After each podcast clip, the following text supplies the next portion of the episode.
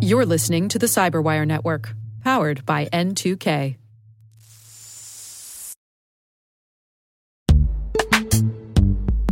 This episode is brought to you by Palo Alto Networks, the leader in cybersecurity.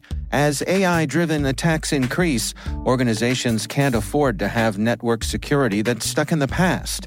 Discover how Palo Alto Networks can help you predict what's coming and proactively secure against it with a zero trust, AI powered network security platform built to secure whatever, whenever, wherever. To learn more, visit paloaltonetworks.com slash network security platform.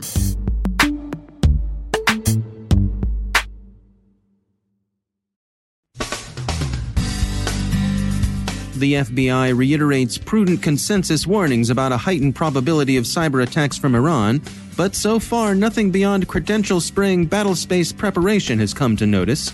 The U.S. Congress mulls Hey, everybody, I want to take a few minutes here and talk about our sponsor, Splunk. You know, you need to keep operations humming around the clock, but potential disruptions are everywhere. Splunk helps you predict problems and find and fix issues fast so you can reduce risk and ditch downtime. The world's largest enterprises rely on Splunk's unified security and observability platform to become more efficient, resilient, and innovative. With Splunk, you can react quickly, evolve faster, and be ready for anything. Stay ahead of disruptions. Learn more at splunk.com/resilience.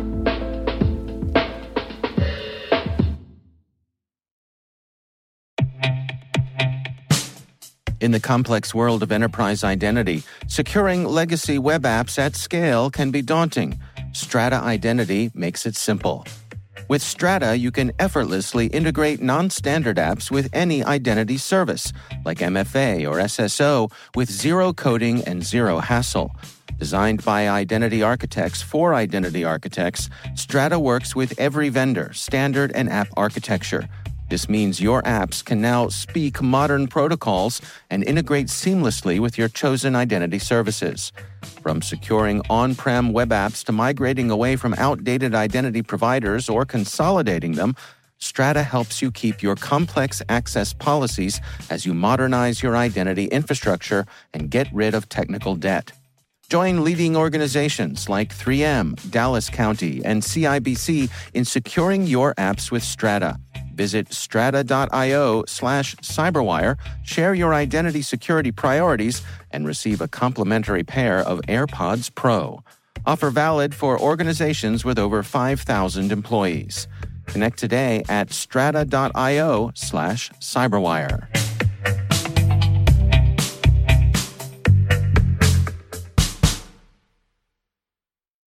the definition of act of war in cyberspace. Taiwan's president is re-elected amid signs that Chinese influence operations backfired on Beijing. The Maze Gang doxes a victim, SIM swapping enters a new phase, and the FBI promises the FISA court it will do better.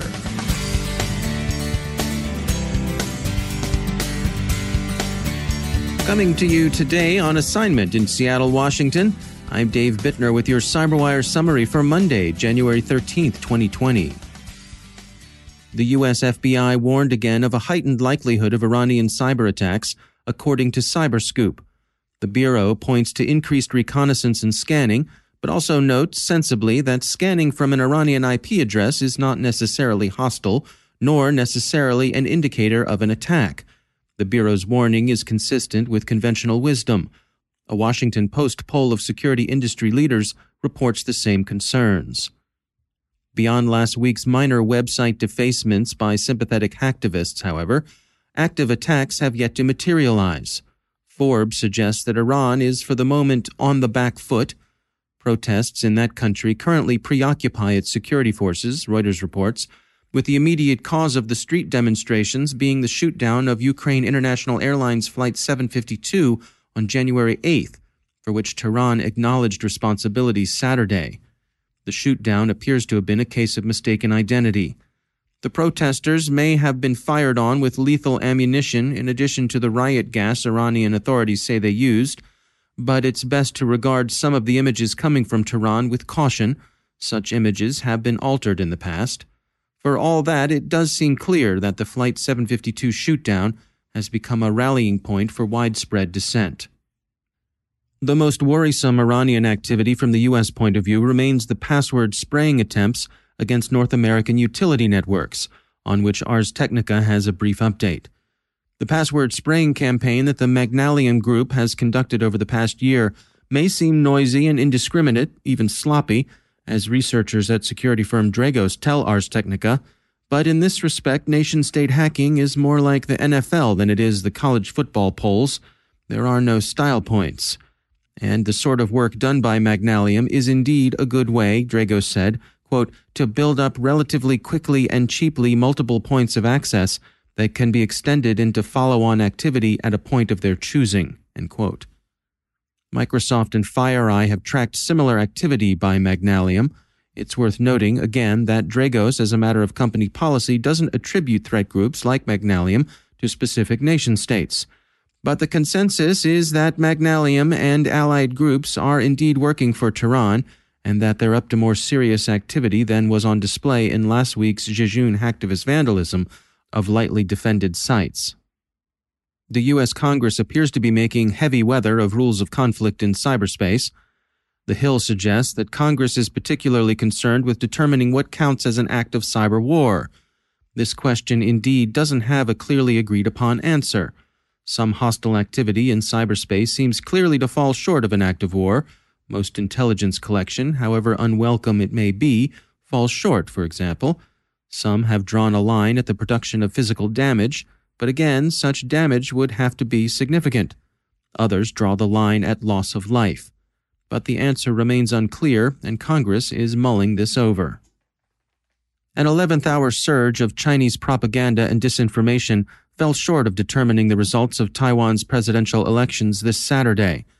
The New York Times reports that Tsai Ing wen won re election on the strength of support for continued independence suggesting that Beijing's influence campaign may well have backfired. President Tsai's re election has been considered a long shot as recently as a few months ago. It appears that the example of repression Beijing has offered to Hong Kong both dispelled thoughts that a one state, two systems arrangement might be possible. The mainland has not given up on recovering what it continues to regard as a breakaway province and has reacted to the election results with warnings that reunification is inevitable. Malwarebytes has found that a legitimate site collecting donations on behalf of relief efforts for those affected by Australia's brushfires has been infected with MageCart skimming software. The same script has also affected a large number of other e commerce sites. The Maze ransomware operators continue the new trend in which extortionists steal data before they encrypt it, the better to dox victims who decline to pay the ransom. Southwire, a Georgia metal manufacturer, not only declined to pay, but brought a troublesome lawsuit against people it was able to connect to a Maze news site operated out of Ireland. The injunctions they obtained put a spoke in Maze's wheels briefly, but the hoods are back up and operating out of a Russian hacker forum where they've posted over 14 gigabytes of what they claim are files stolen from Southwire. The Maze Gang puts it this way in somewhat more idiomatic English than we used to see from the shadow brokers. Quote, but now our website is back, but not only that. Because of Southwire actions, we will now start sharing their private information with you. This only 10% of their information, and we will publish the next 10% of the information each week until they agree to negotiate. Use this information in any nefarious ways that you want. Bleeping Computer, which is willing to chat with these types, asked the gang for clarification and received only a reiteration of the initial post with this explanation. Quote, in retaliation, we have something more interesting, quote, and here they insert a smiling wink punctuational emoji to show they mean business, and then go on to say, but retaliation doesn't come if they begin negotiate with us. They decline to elaborate on what counts as more interesting. Did we mention that our sympathies are entirely with Southwire? They are. SIM swapping appears to have entered an escalatory phase. Motherboard reports that at least AT&T, T-Mobile, and Sprint have been affected by recent RDP attacks that enabled hackers to SIM swap individual users. Most cases of SIM swapping had been accomplished by corrupting telco employees to do the swapping. This is different. It still depends on social engineering, but in this case, the employees are innocent dupes, not co conspirators. And finally, the US FBI responded to the court overseeing the Foreign Intelligence Surveillance Act with a chastened acknowledgement that it needed to, and henceforth would, do better in handling requests it makes of the FISA court to conduct surveillance of U.S. citizens. The court had starchily requested an explanation of improprieties in the Bureau's filings to wiretap Carter Page, a one time advisor to then presidential candidate Trump. As the New York Times notes, the Justice Department's Inspector General found that the FBI had cherry picked and misstated evidence they submitted to secure the wiretap. The FISA court was not pleased.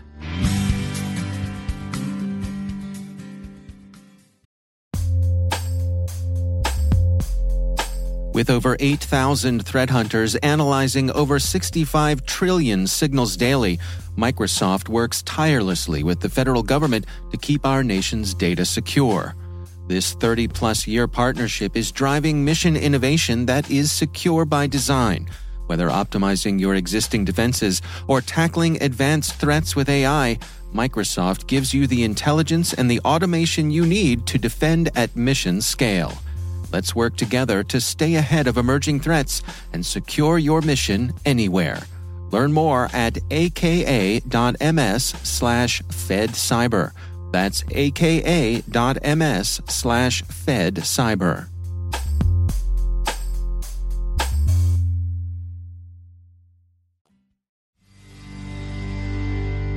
And joining me once again is Ben Yelin. He's the program director for public policy and external affairs at the University of Maryland Center for Health and Homeland Security.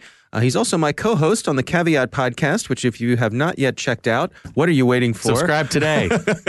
ben, uh, always great to have you back. Uh, this is an interesting story, I think, that uh, caught both of our attention. Oh, yeah.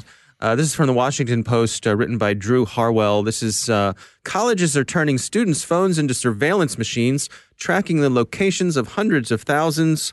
What's going on here? So this was a real eye opener for me.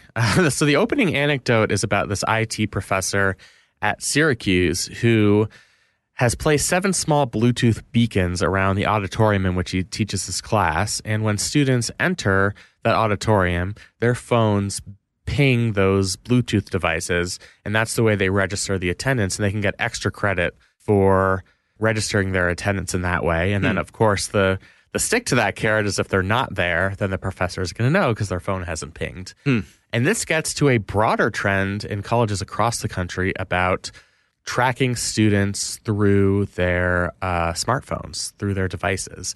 Um, there have been companies who have come up with systems in which the administration and various professors can track students' college experience, how often they're going to the library, whether they're missing meals at the dining hall, um, things that are are somewhat personal.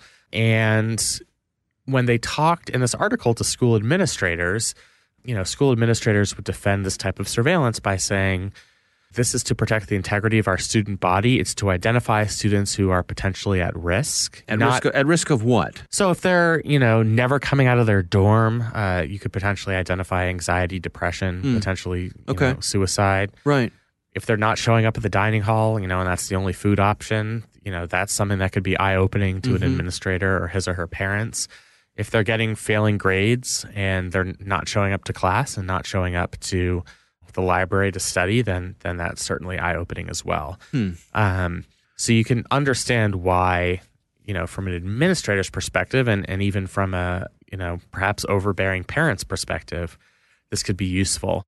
The reason it sticks out to me is if this gets broader, if this goes beyond the limited number of universities mentioned in this article, kids are not going to be able to be kids at college just because everything is going to be tracked. Um, and, you know, I just think you have to weigh the benefits of being able to identify risk among students with, you know, the chilling effect this would have on kids being able to learn proactively, to sort of be themselves, discover themselves. So I think you have to take all of that into consideration. Yeah, I can imagine. Um, I remember a friend of mine, one of my roommates actually in college, uh, was a vocal music major. So he was a singer, and as part of that, he had private one on one voice lessons in the music department. And he'd had a, a late night out and he'd canceled his uh, class, uh, his, his one on one voice lessons, and he happened to be standing in the lobby of the the music uh, building and mentioned to one of his friends, "Oh my gosh, I'm so exhausted. I was out late drinking last night. I, you know, I, I, I just overdid it." And uh, looked over his shoulder, and there was his Ah, professor. Yes. Uh, right, the, the cat was out of the bag, uh, looking down upon him. Uh, he had revealed, you know, the true reason why he wasn't able to go to his lesson. I tell that story because I wonder now, could that professor look up, you know, hey, uh, Joey, uh, you know, you weren't in your dorm last night until 2 a.m. Uh, where were you? And you weren't in the library, you know, that sort of thing. Yeah, I mean, I, I think that's an absolute danger. One thing that particularly is concerning about this is it's generally not an option for students as to whether to comply because they might have to download these applications to enroll in certain classes. And that's, you know, this anecdote that started at Syracuse University, that's the case there. It's a requirement of attending the course. Um, so, you know, it would be one thing if you were able to opt out, although even then, the act of opting out of the surveillance could perhaps itself be seen as sort of suspicious and Right. increasing a person's risk. And you wouldn't be, for example, couldn't use the university's Wi-Fi, which is a yeah, you're going to want to use that. yeah, yeah. yeah. Um, You know, especially if you want to do schoolwork on campus. It, it doesn't allow people to make the type of mistakes that we have all made in college. Um, if you take this this tracking to its logical conclusion, uh, and it, you know, I think as as somebody who's quoted in this article says, it just kind of pervades a powerlessness on behalf of students that they don't really have much agency. They're constantly being watched. Um, and it just the surveillance itself sort of implies that students can't be trusted to actually show up and do their work, which probably has, you know, an impact on on the students themselves. I will say another interesting element about this is it was created the application that they reference here was created for tracking student athletes. And you realize why this was the concern. The, the person who developed the app was a college basketball coach. And for eligibility reasons and know all other sorts of reasons, it's important Right. for coaches to know that their players are attending classes. they have a lot at stake with a there's a big investment the university has made in a student athlete potentially. Exactly. Yeah. E- exactly. So, you know, I can understand it in that context, although I would say the same risk factors apply. You know, we're not letting the athletes take responsibility for their own lives. Hmm. And instead Yeah. we're deciding deciding to monitor them. But I can certainly understand when the when the school has invested so much in a student. Uh, you know, two things about this. One, it strikes me that this is a case of just because we can doesn't mean we should.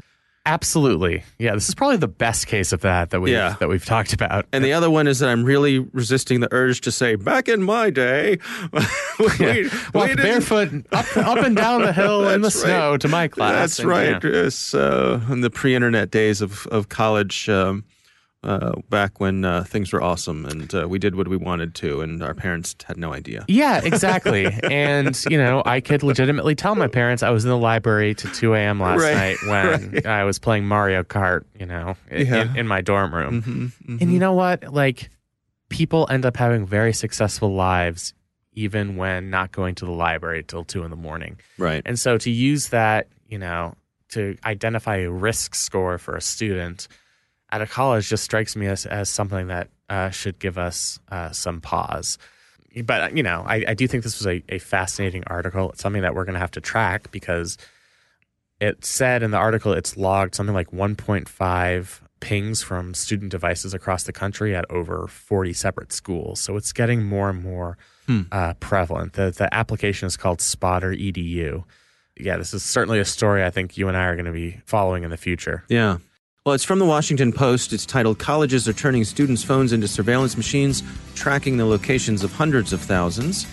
Uh, ben Yelin, thanks for joining us. Thank you.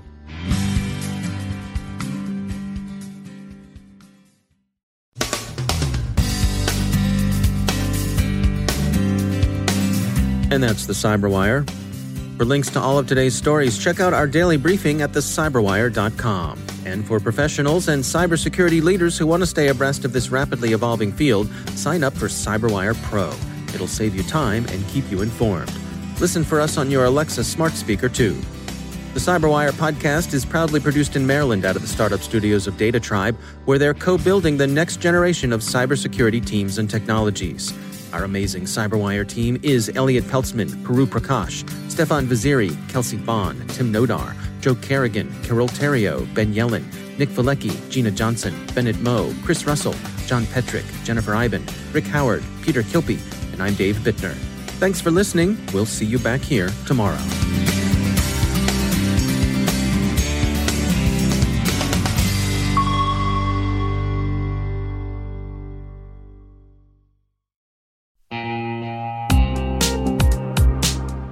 Managing the requirements for modern security programs is increasingly challenging and time consuming. Enter Vanta. Vanta gives you one place to centralize and scale your security program. Quickly assess risk, streamline security reviews, and automate compliance for ISO 27001, SOC 2, and more. You can leverage Vanta's market leading trust management platform to unify risk management and secure the trust of your customers. Plus, use Vanta AI to save time when completing security questionnaires. Cyberwire daily listeners can get $1,000 off by going to vanta.com slash cyber. That's V-A-N-T-A dot com slash cyber.